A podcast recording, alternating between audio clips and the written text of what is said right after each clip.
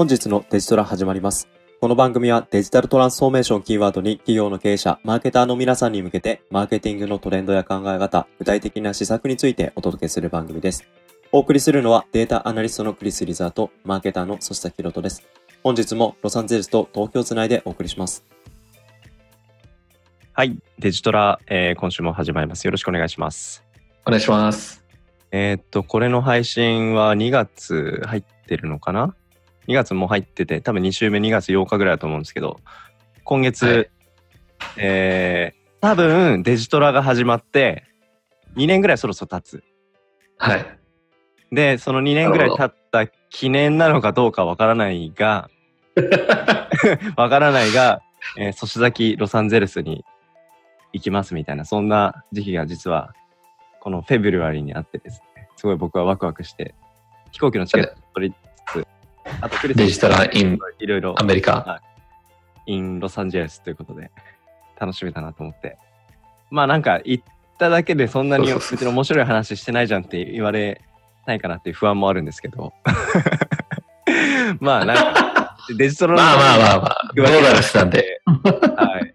デジタルのためというか、もうなんか僕自身やっぱり、ね、アメリカ西海岸のなんかやっぱりいろんなテクノロジーとかサービスとかシェアリングエコノミーとかねなんかそういうのいろいろやっぱあの自分の身体感覚持って体感するっていうことを持ってねマーケティングに向き合っていくっていうなんかいいそのリフレッシュとインプットを兼ねてあの行くのすごいやっぱ楽しみにしてるんでちょっと今月は改めて気合を入れてデジタルも取っていきたいなってそういう意気込みを伝えてから今日の収録も。まあ、アメリカ久しぶりに来たら、それはそれで新鮮だと思うけど、しょっちゅう来てる人からすると、多分、うん。そのギャップ感っていうのを感じないかもしれないよね。っていうのも、うん。多くのデジタルって多うん。分、モバイルの中で起きてると思うんだよね。うん。しかもオンラインオフラインであって、モバイルのアプリとかもね、使ってないとうん。気づかないし、はい。例えばオンライン、オンライン、モバイルアプリでスタバで注文して先にこう作ってもらって、おお店に入ってピックアップって、その行動自体をしないと、普通にスタバに入って、キャッシュで払って終わりっていうのは日本の経験と思うんです。変わんないから、なるほどね。そのデジタルの気づくってある意味、そこの、要は、とこだと思うんだよね。うん。案外見えないところにあったりするから、まあそういうのは、お互いちょっと、あの、気を張って、そうだね。そうそう、アメリカ人はこうだったんだとか、そういう、こう、日本人から見た感覚で、ちょっと気になるよね。そうね。あのー僕もいろんな情報をそのインターネット通じてアメリカの情報を見聞きしたりしてますけど意外と拍子抜けであれなんかあんまり なんか変わんないじゃんっていうこともあるかもしれないし記事だけじゃ見えなかったところもあるかもしれないしもうそれは言ってなんかどんな風に感じるかなっていうのはもうあんまり先入観なくというか、うん、もう行ってその場で感じるっていうのはやっぱり楽しみにうん、あ今クリスが言ったようなところに僕もなんか改めて自分の感覚を大事にしたいかなって思いますね。うん、はい。で、えっ、とまあそんな話は一旦置いとくとして今日のテーマ、前回に引き続きということなんですけどもセールス周りの話を考えてみようということで前回はあーなかなかそのデジタルマーケティングテクノロジーが普及し始めているのに意外と商談って face to face が多いんですよねっていうなんか僕の周りのなんでしょう。セールス活動マーケティング活動の実態についてまあクリスと意見交換をしてみた。その中でやっぱりデジタル化できるところでどういう文脈どういうコミュニケーションでしていけるかなみたいなところをブレストしてお話をしたんですけど、えー前回の、まあ、エピソードの最後に話したのが、まあ、そういう話をする以前要は50個の営業リスト用意してそういうアクションしてみました。でその50のリストに対して3件商談ができたんだけれどもじゃあまたそのリストを増やしていくのってどうしたらいいのとかその50に対する3も想定した以上に成果が上がらなかったよ。じゃあどうする次みたいなところの話の方がいたとしたら、そこに対して僕らとして、なんかどんな、あのー話ができそうかなっていうところを今回のエピソードに取り上げていきたいなっていう話が、あー今日、今回のテーマになります。うんなんかこんな話を、まあ、切り口にまあ僕の方から一旦話をさせてもらったんですけど、もう純粋にこの話を聞いて今クリスの中で、なんかこういうシーン想像してるねとか、過去にこういう話とかあるねとか、なんか思い当たるうんイメージとかってなんかありますか？アイスブレイクに。うーん。まあ、最初でも頭によぎったのは、あの、日本語でなんていうの？はペーシェンスって。えっとー忍耐、そう、我慢。忍耐が足りなすぎるみんな。いや、いいお言葉ですね。いや、けど、それはあくまでも甘えた多分答えだと思うんだよね。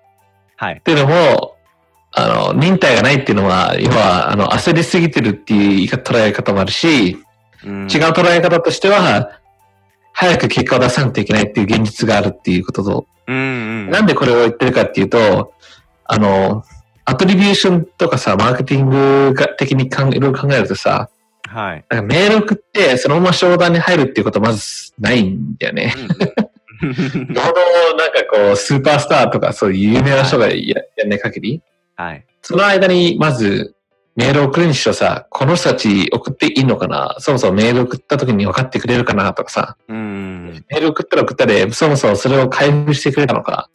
で、はい。こう、あの、シンプルにメール送って商談って聞こえるかもしれないけど、うん。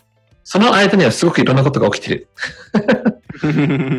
で、それを多分一週間以内にこう結果出せっていう、こう、要はビジネスエクスペクテーションがある中、はい。あの、まあ、いろんなこうマーケティングの施策見てきた中、最初タッチ、あファーストタッチからラストタッチまでの間って本当に時間かかったりするんですよね。うんうんだからそのエクスペクテーションが例えばもう本当に一週間以内にやれとかっていう、そういう時間軸をこう調整できないのであれば、うん。うん。あとはもうスピードでこうやらないといけないことがいっぱいある中、うん。だからその本当にこう、あの、レバティブってなんだろう、その意味のある行動を取らないといけないのかなっていう。のかなって感じしますね。で、この例だと、まあ50人中メール打って3人商談取れたけども、そのうん。要は47人ぐらいが、要はうん。メールそもそも開けてくれたかって分かるはずだし、はい。クリックした、電話してこなかったかもしれないけど、興味ありそうな行動は多分データ的にはこう見れるんですよね。うんうん。だけど、それがどういう意味の行動かってわかんない。そのクリックっていうのは、こいつは邪魔だな系のクリック。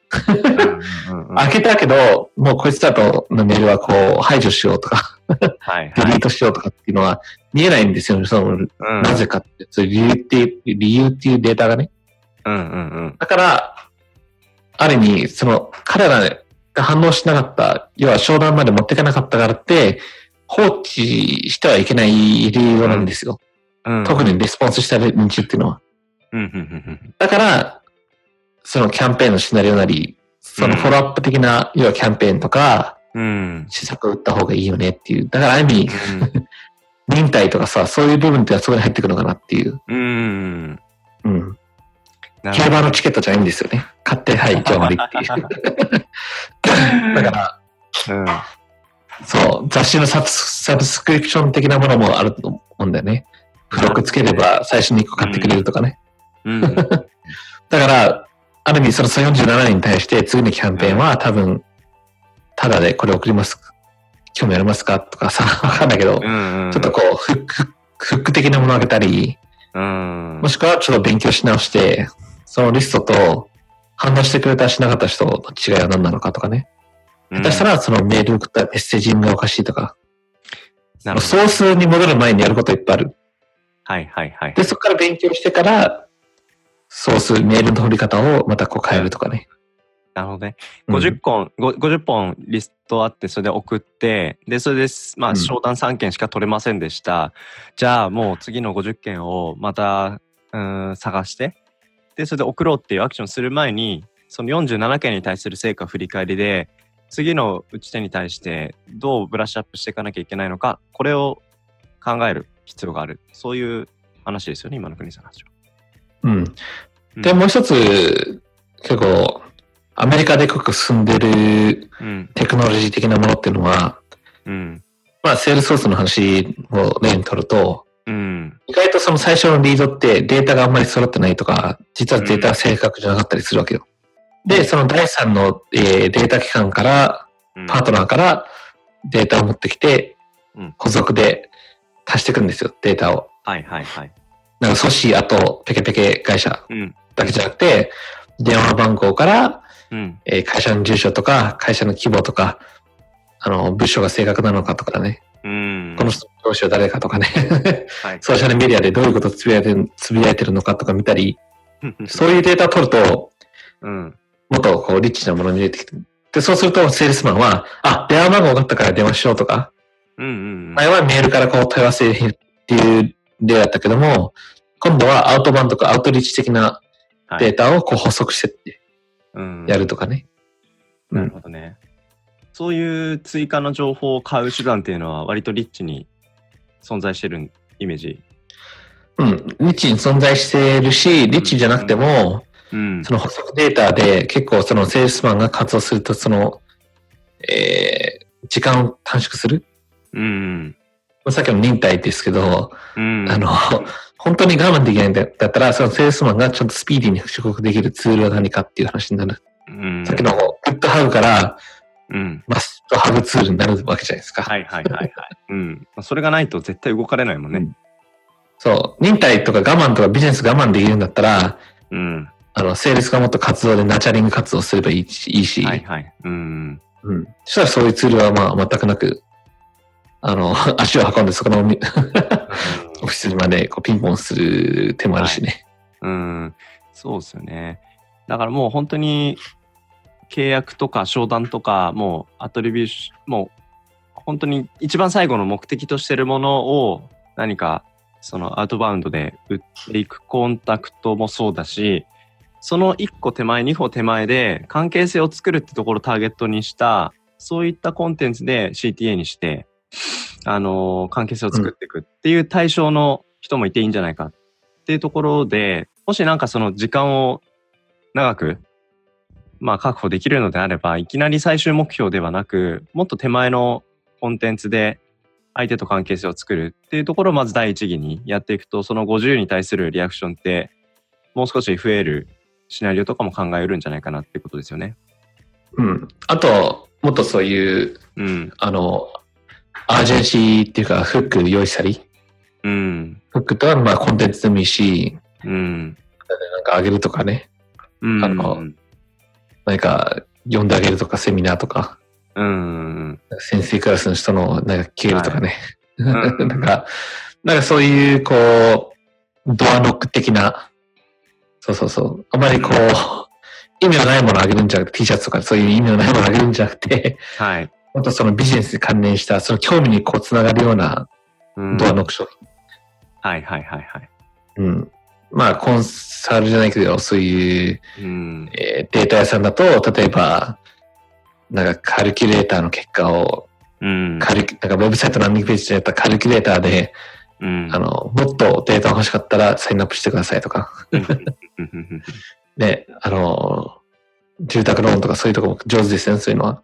うん。あの、いくらローンしてますか金利いくらですかうん。うん。家のローンする額は家のバリューはって入れていくと、最後に、うん。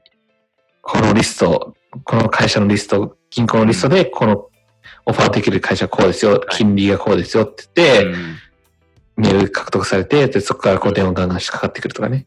うん。なるほどね。なんか、そういうサービス結構ありますよね。ただなんか僕とかそういう仕組みをなんか裏側で知ってたりする立場からすると、あ、多分ここのフォーム追加するといろいろ電話かかってくるんだろうなっていうの分かっちゃうから、すごい抵抗感はある、あるんですけども。まあでもその抵抗感だからがあ意味って、うん。だから意味のあるものを出さないといけないんだよ。うん。相手がその抵抗感を持ってるけれどもそれを超えてくるぐらいの価値のあるものが何だろうっていうところにきちんと答えていかなきゃいけないってことですかね。うん。今時の、そういう、えー、なんだ、あソーシャルメディアとか、そういう一人でマーケティング活動して儲かってる人たちっていうのは、結構そういうチートシートって呼んでるんですけど、うんうん例えば、えー、ビデオ制作サービス売ってる人は、うん。うん。How to 本を書く前に、あの、良いビデオを作るえトップ5の施策とか、そういうやり方とか、うん機能だとか、うん。YouTube のこの上げ上げ方とか、うん。で、ここをリストアップしたものをダウンロードしたらあげますっつって。うん。そうそうそう。あ、Google が 反応しやがった。うんそうそうそう。だからそういうふうにこうチートシートをやることで、うん。そのトピックに興味ある人でうん欲しいっていうの人がこう入ってくるから、うん。マイクロモーメンツを入れることでうん。早く入れるっていううん。ミーティング、商談に行く前にね。はいはいはい。そうですね。そうそう。釣りみたいなもんですよ。うん釣り、なんか、そうですね。我々の知り合いの方で釣りにハマっていらっしゃる方がいるんですけど、まさにその話聞きながら彼のことを思ってましたね。投げて釣れない、その理由を考えて、で、それを、うんそれは針のなんかちょっとした角度の向きなのか、ななんでしょう、ちょっといろいろんな変数があるみたいなので、ちょっと僕も、まあ、餌ばらまくとかね。そうそう。餌ばらまいて、魚寄ってきて、だけどお腹いっぱいにならない程度でやって、うんとかっていう、まあ、そんな感じですよね。うん、で釣れない理由シャーク、シャークダイビング行くときに、こう、一回肉投げるとか。そんな、そんななんか大胆な選択肢もあるんですね。僕は釣り釣りあんまよくわかんないんですけど。うん。そう。だでも彼が言ってたのは、なんか釣りも仕事も一緒でみたいな。釣りもセールスも一緒でみたいな。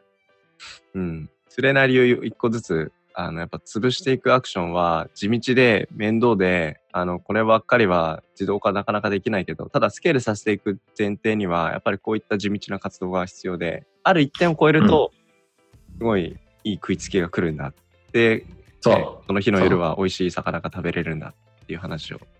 うん。そう、だから忍耐っていうのはそこも入ってると思うんでね、僕のうん何回も忍耐っていうとテーマを挙げちゃってるんですけど、うんなるほどね。クリスはさ、それ我慢足りないやつが多いんだよね。クリスはさ、その忍耐はさ、どこで、どこで教わったわけ？えどこで、あ、これね、意外と自分の経験だけじゃなくて、そうでしょあポッドキャストでさ、うん。オンラインマーケティングで成功してるやつらのポッドキャストを聞いたりしてると、みんな同じこと言うんだよ。へえ。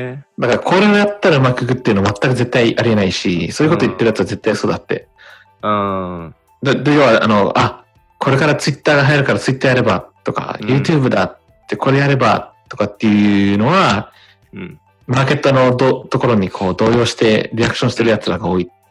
はいはい。だけど本当にこう成功してる人たちっていうのは、うん。何年も、何年っていうかまあ、1、2、3年とか、うん同じことをずっとやってって、うんすげえ儲かっちゃったみたいな。うん。うん。うん。でその、その過程で学んだそのベストプラクティスっていうのもだいぶ変わってくるで、オンオンラインでっていうのは。そこで変わってきて、みんな経験して、うん。あ、これやれば儲かるっていうのはまずないんだなって、みんな大体その道を通るんですよ。そうそうそう。その変わって自分が変わっていく中で、やっぱ共通点っていうのはその忍耐っていうか、うん。途中で諦めるなとかね。うん。なるほどね。じゃあその忍耐ってフィルターに、まあ落とされてしまう人もまあいるし、そこを乗り越えられるっていう人が、まあその先の旨味を獲得できるって話だけど、やっぱそのその話聞いても面白いなと思ったのは、ポッドキャストでなんかそういう話聞こえてきたっていうのは、なんかやっぱり質のなんかいいポッドキャストをクリスも結構サブスクライブしてんだなっていうの。うん。まあ、マーケティングだと、まあ、ギャリー、ギャリー・ベイナチャックって口が悪いやつがいるんですけど、彼すごく有名で、モチベーション系のうん、だけど、企業系のやつ。うん。あと、ジョン・リー・デューマスの Entrepreneur on Fire っていう、起業家ファイヤーっていう、テーマがファイヤーなんですけど、彼は毎日ポッドキャストやってるんですね。毎日配信してんだ。毎日配信してて、うんそういう世界の起業家のインタビューしてるんですけど、うんだ。から毎日インタビューしてる起業家の話聞くと、うんやっぱそういうテーマが出てくるんですね。なるほどね。そのポッドキャストやってる人じゃなくて、ポッドキャスト呼んできてるそのゲストの。経験をこう車の中でこう300エピソード以上聞いてると。パターンが見えてくる。あと、あと、パッドフリンとか、なんかいろいろそういううん個人事業で、なんか大向きしてるやつとか、うん。テーマが似てるんですよね。なるほどね。なんかそのう向き合ってるそのビジネスの領域っていうのは多分まちまちなんだろうなと思うんですけど、そこで言ってるエッセンスっていうのはそんなにブレない。で、そのブレないって言ってる内容は何かっていうと、その忍耐。忍耐ですね。うん我慢して。うん。この間、あの、マーケティングポッドキャストでアメリカですげえ有名なやつがいるんですけど、うん。その人と会ったんですね。うん。あの、会う機会があって、うん。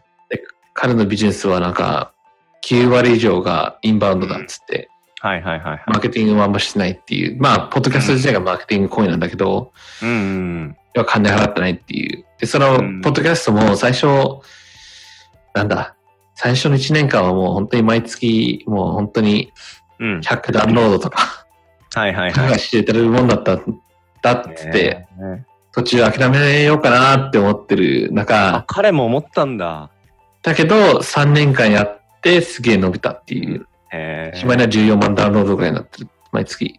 うん。えげつない、っていう形。で、3年やり続ければ、うん。っていう、まあそういう話も聞いたんで、まあうんよくうん。そういうのもあったかうな。ん。なんかそういう話聞くと、あ、ポッドキャストやればうまくいくんだって、ね、聞く人によっては聞こえちゃうじゃないですか。でもその本人違うね。違う向け方してるんでしょうね、多分。うん、違いね。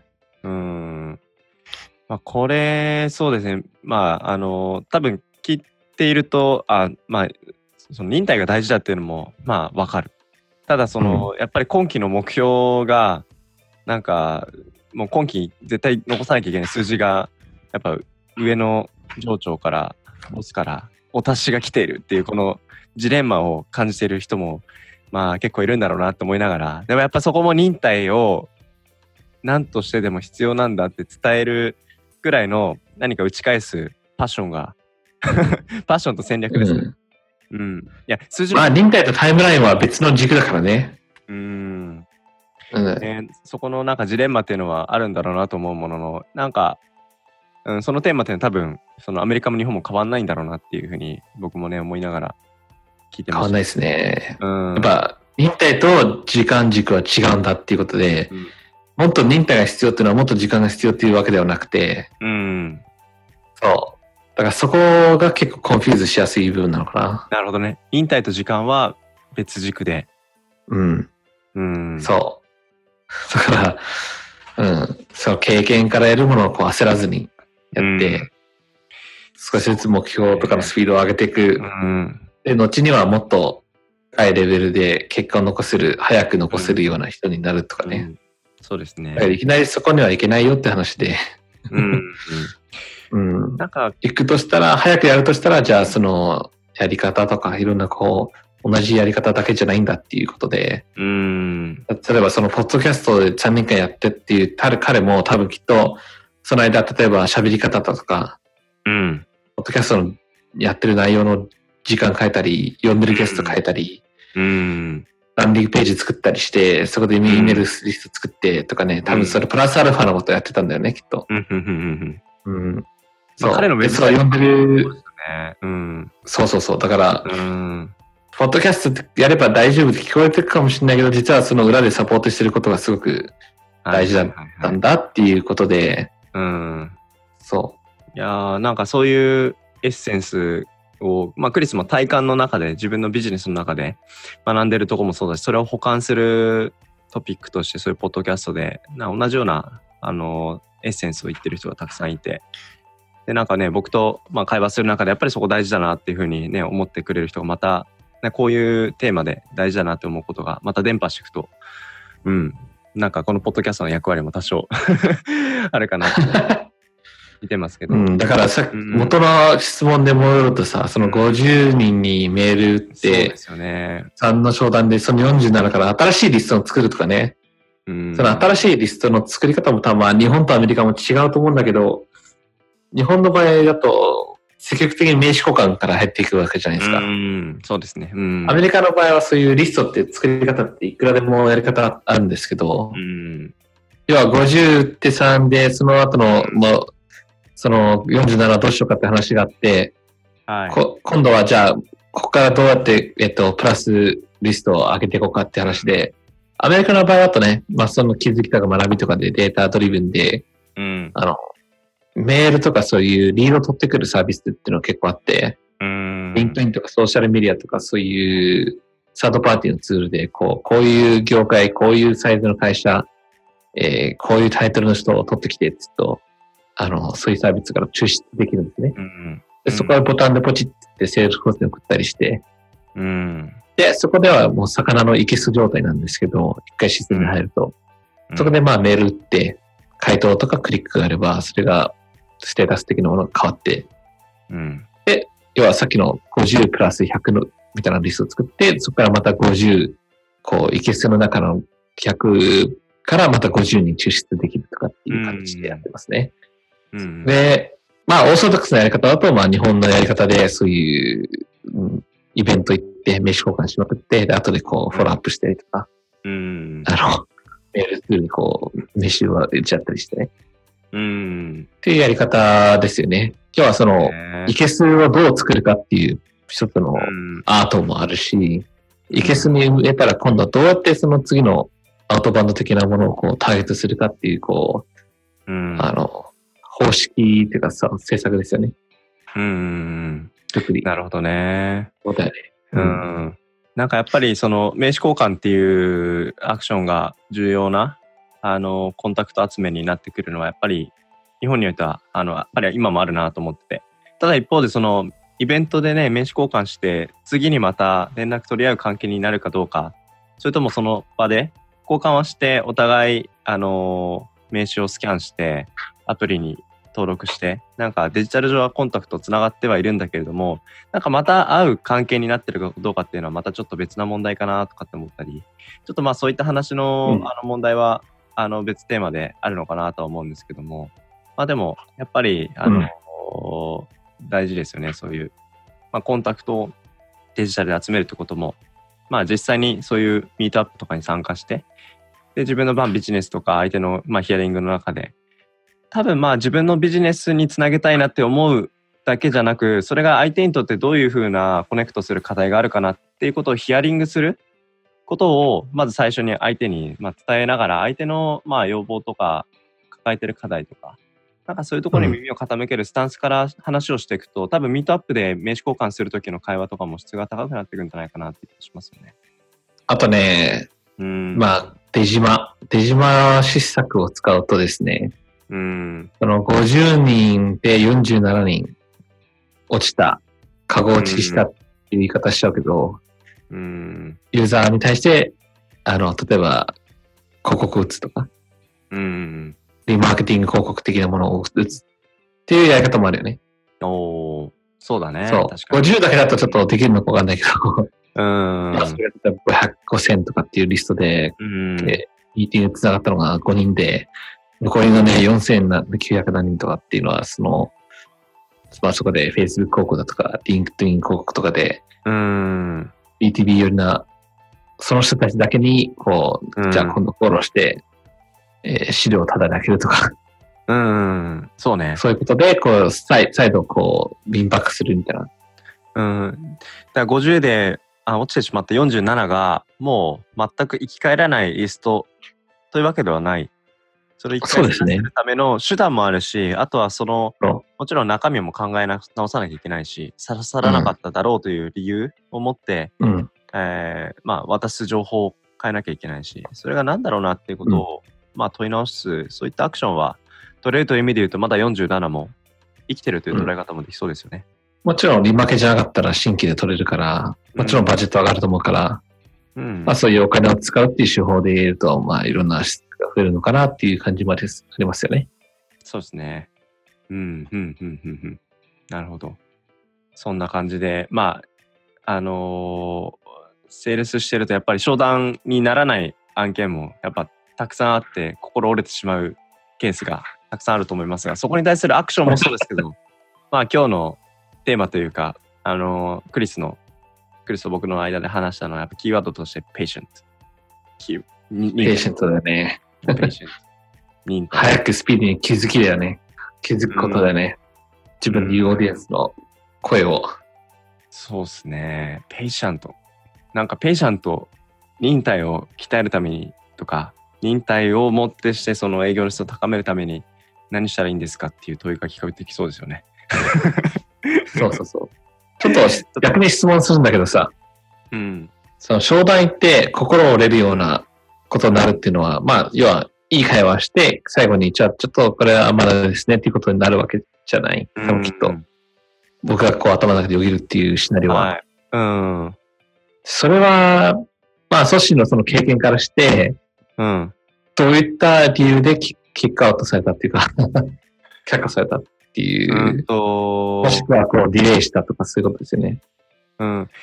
なんでしょうね。あの、多分これも僕の持ってる経験、決して全てはないと思うんですけど、僕の中で、あの、ディールがクローズしなかった、要は契約に至らなかった商談のケースを振り返ると、まあ、二つあるかなと思って、まず一つは、あの、僕らの持っている、まあ自分の持っているサービスのコアコンピタンスと相手の求めているものがクロスしてマッチしなかった。なんか相手はあのダッシュボードを作ってほしいんですとかって言うんですけど、僕としてはダッシュボードを作ることは一つの手段でしかなくて、それを通じてマーケティング戦略を一緒に考えていくっていうところが、まあ僕のサービスであるので、で、そういうふうに考えると、ダッシュボードを作るだけっていうのは受けられないんですよね。っていうようなところで、まあ、あのディールに行かなかったっていう、その相手のニーズと僕の持ってるサービスメニューの、まあ、そご。これは、まあ、契約に至らない一つかなと思います。あとは、相手の課題と僕らの、まあ、僕らというか、まあ、あの、自分の提案する内容がフィットしてる。ただ、その相手の会社さんの予算が、まあ、そのタイミングで降りないとか、今期の予算が削られてしまったとか、なんか本当やりたいんだけれども、その会社のその全社戦略として、経営判断として優先順位が下がってしまって、担当者ベースでは握れているんだけど、その上長の意向と叶わない。それが結果として契約につながらない。なんかそういうところまで持ってきていると、あの理由が明確なので、僕自身はその商談でうまくいかなかった時に、ちゃんとそれが理由で把握ができているっていうところが、なんか結構あるので、あんまり営業でうまく契約取れなかったから心が折れるというよりも、あ、これはもうコントロールできない領域だから仕方ないなってなることが、僕としては多いですね。なるほど、なるほど。うん。えー、まあ、セールスパーソンが例えば、セールス活動するときに、まあ、 BANT っていう、まあ、前のエピソードでカバーした、そういうバジェット、キーパーソンなのか、ニーズがあるのか、タイムラインが決まってるのかっていう中で、うん。まあ、そこら辺のそれぞれが合わなかったりすると、商談が落ちるよねっていう、うん。要は、その、セールス活動のミーティングとかもどんどんどんどん先に進まないんだよねっていう、まあ、バジェット一つの大きい理由だと思うし、バジェットがあってもタイムラインがちょっと1年後とか。もしくはそのキーパーソン変わっちゃったとかね。そうですね。そう、バントの話は、以前、なんか、一つのエピソードの中の1トピックスとして扱ったんですよね。去年の夏ぐらい、うん6月ぐらいやったかな。なんかそのあたりの話をもう一度、なんか振り返りつつ、バントを一つのちょっと大きなテーマとして、なんか今の課題って、ね、あの、ペーシャントと言いながら、とはいえちゃんと把握しなきゃいけないところがあって、で、それも一応フレームワークとしてあるから、まあそういう考え方で、ね突き止める、えーアプローチ。で、そのアアプローチで突き止めた結果、うまくいかなかったところが明確で、あ、これは仕方ないなってなるのか、そうじゃないのか、なんとなくうまくいかなくて、理由もよくわかんなくて、ちょっと状況的に辛いな、なのかというと、多分その次の展開変わってくるんだろうなって話はある。うん。うん。まあ、この例だと最初のミーティングですよね。大体、その僕がやってるそういうバント後の商談っていうのは、大体セカンドサードミーティングだと思うし、うん。あのー今の一つの例だと多分、最初の営業活動の最初のミーティング系ですよね。うん、そうですその中で、要は、あの、バント揃う質問の中で1個かけたから、その、先に進 SQL 的なものに進めなかったっていうケースですよね。そうですね。うんなるほど。うん。あとはもう最初担当者一人だったんですけど、それが二人三人っていう風になってきて、その最初話してきた前提のバンドがなんか変わっちゃったみたいなこともありますよね。うん。あるあるちょっとこっちの、うん。ありますよね、そういうのね。折れますよね、それ。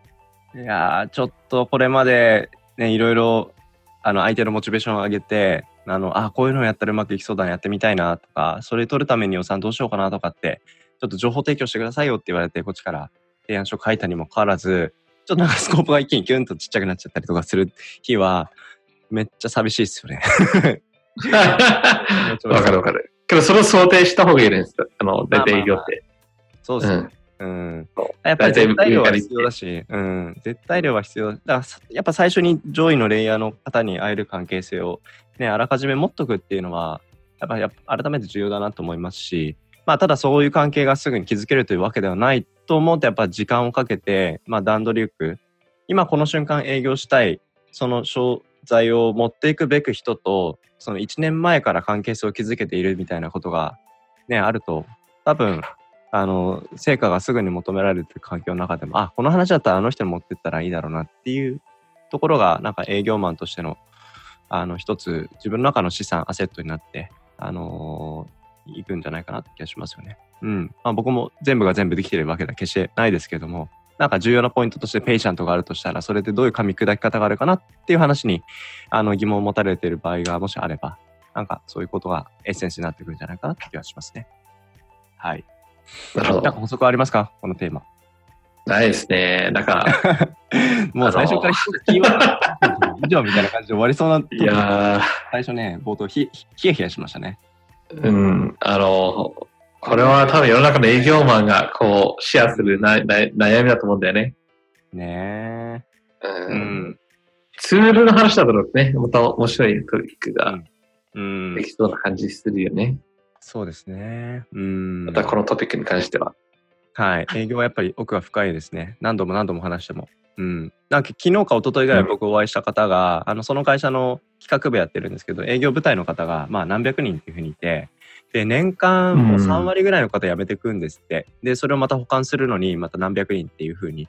で、その辞めてった人たちって、えー数百人いるんですけれども、じゃあ何人の人が、何割の人が成果をうまく上げて、で、もっといい待遇で仕事をするためにキャリアアップで辞めていくのか、それともうまく成果が出せずに、あの、ドロップアウトして辞めていくのかっていうふうなことを聞くと、やっぱり数パーセントの人が、まあうまくいって成果出して、よりいい待遇を求めてキャリアチェンジして。ただ、なるほど。はい、割合の人が、やっぱり営業っていうフィールドで成果を出せずに、やっぱり、あの、プレッシャーの中で、あの、ドロップアップとして、ししていってしまうっていう、あの、そんなお話を聞いたんで、やっぱりこのテーマっていうのは、やはり、あの、もっともっと、本当は深めていきたい。人はいるんだろうなと思うんですけど、そこに対する何か情報、インプットが、ね、できてなかったっていうところは、うん。課題としてあるのかなと思うんですけど、うん。まあそういうニーズは引き続きあるのかなと思うのでね、なんか我々としても、まあデジタルマーケティングっていうところを切り口に、えー話ができる、展開できること多分たくさんいろいろあると思うので、またトピックとして扱っていけたらいいんじゃないかなっていうふうに、そんなふうに思いますね。はーい。はい。楽しみにしてます。はい。はい。今日も夜遅くまでね、ありがとうございます。また、あの、はいありがとうございます。はい。収録楽しみにしてます。よろしくお願いします。はい、お願いします。はい。ありがとうございました。以上本日のデジトラでした。この番組はデジタルトランスフォーメーションキーワードに企業の経営者、マーケターの皆さんへ、マーケティングのトレンドや考え方、具体的な施策について、データアナリストのクリス・イリザーとマーケターのソシタキロトが、ロサンゼルスと東京をつないでお届けする番組です。詳しい情報や番組に対するお問い合わせなどは、dtran.net までお待ちしております。iTunes のポッドキャストページでの感想もお待ちしております。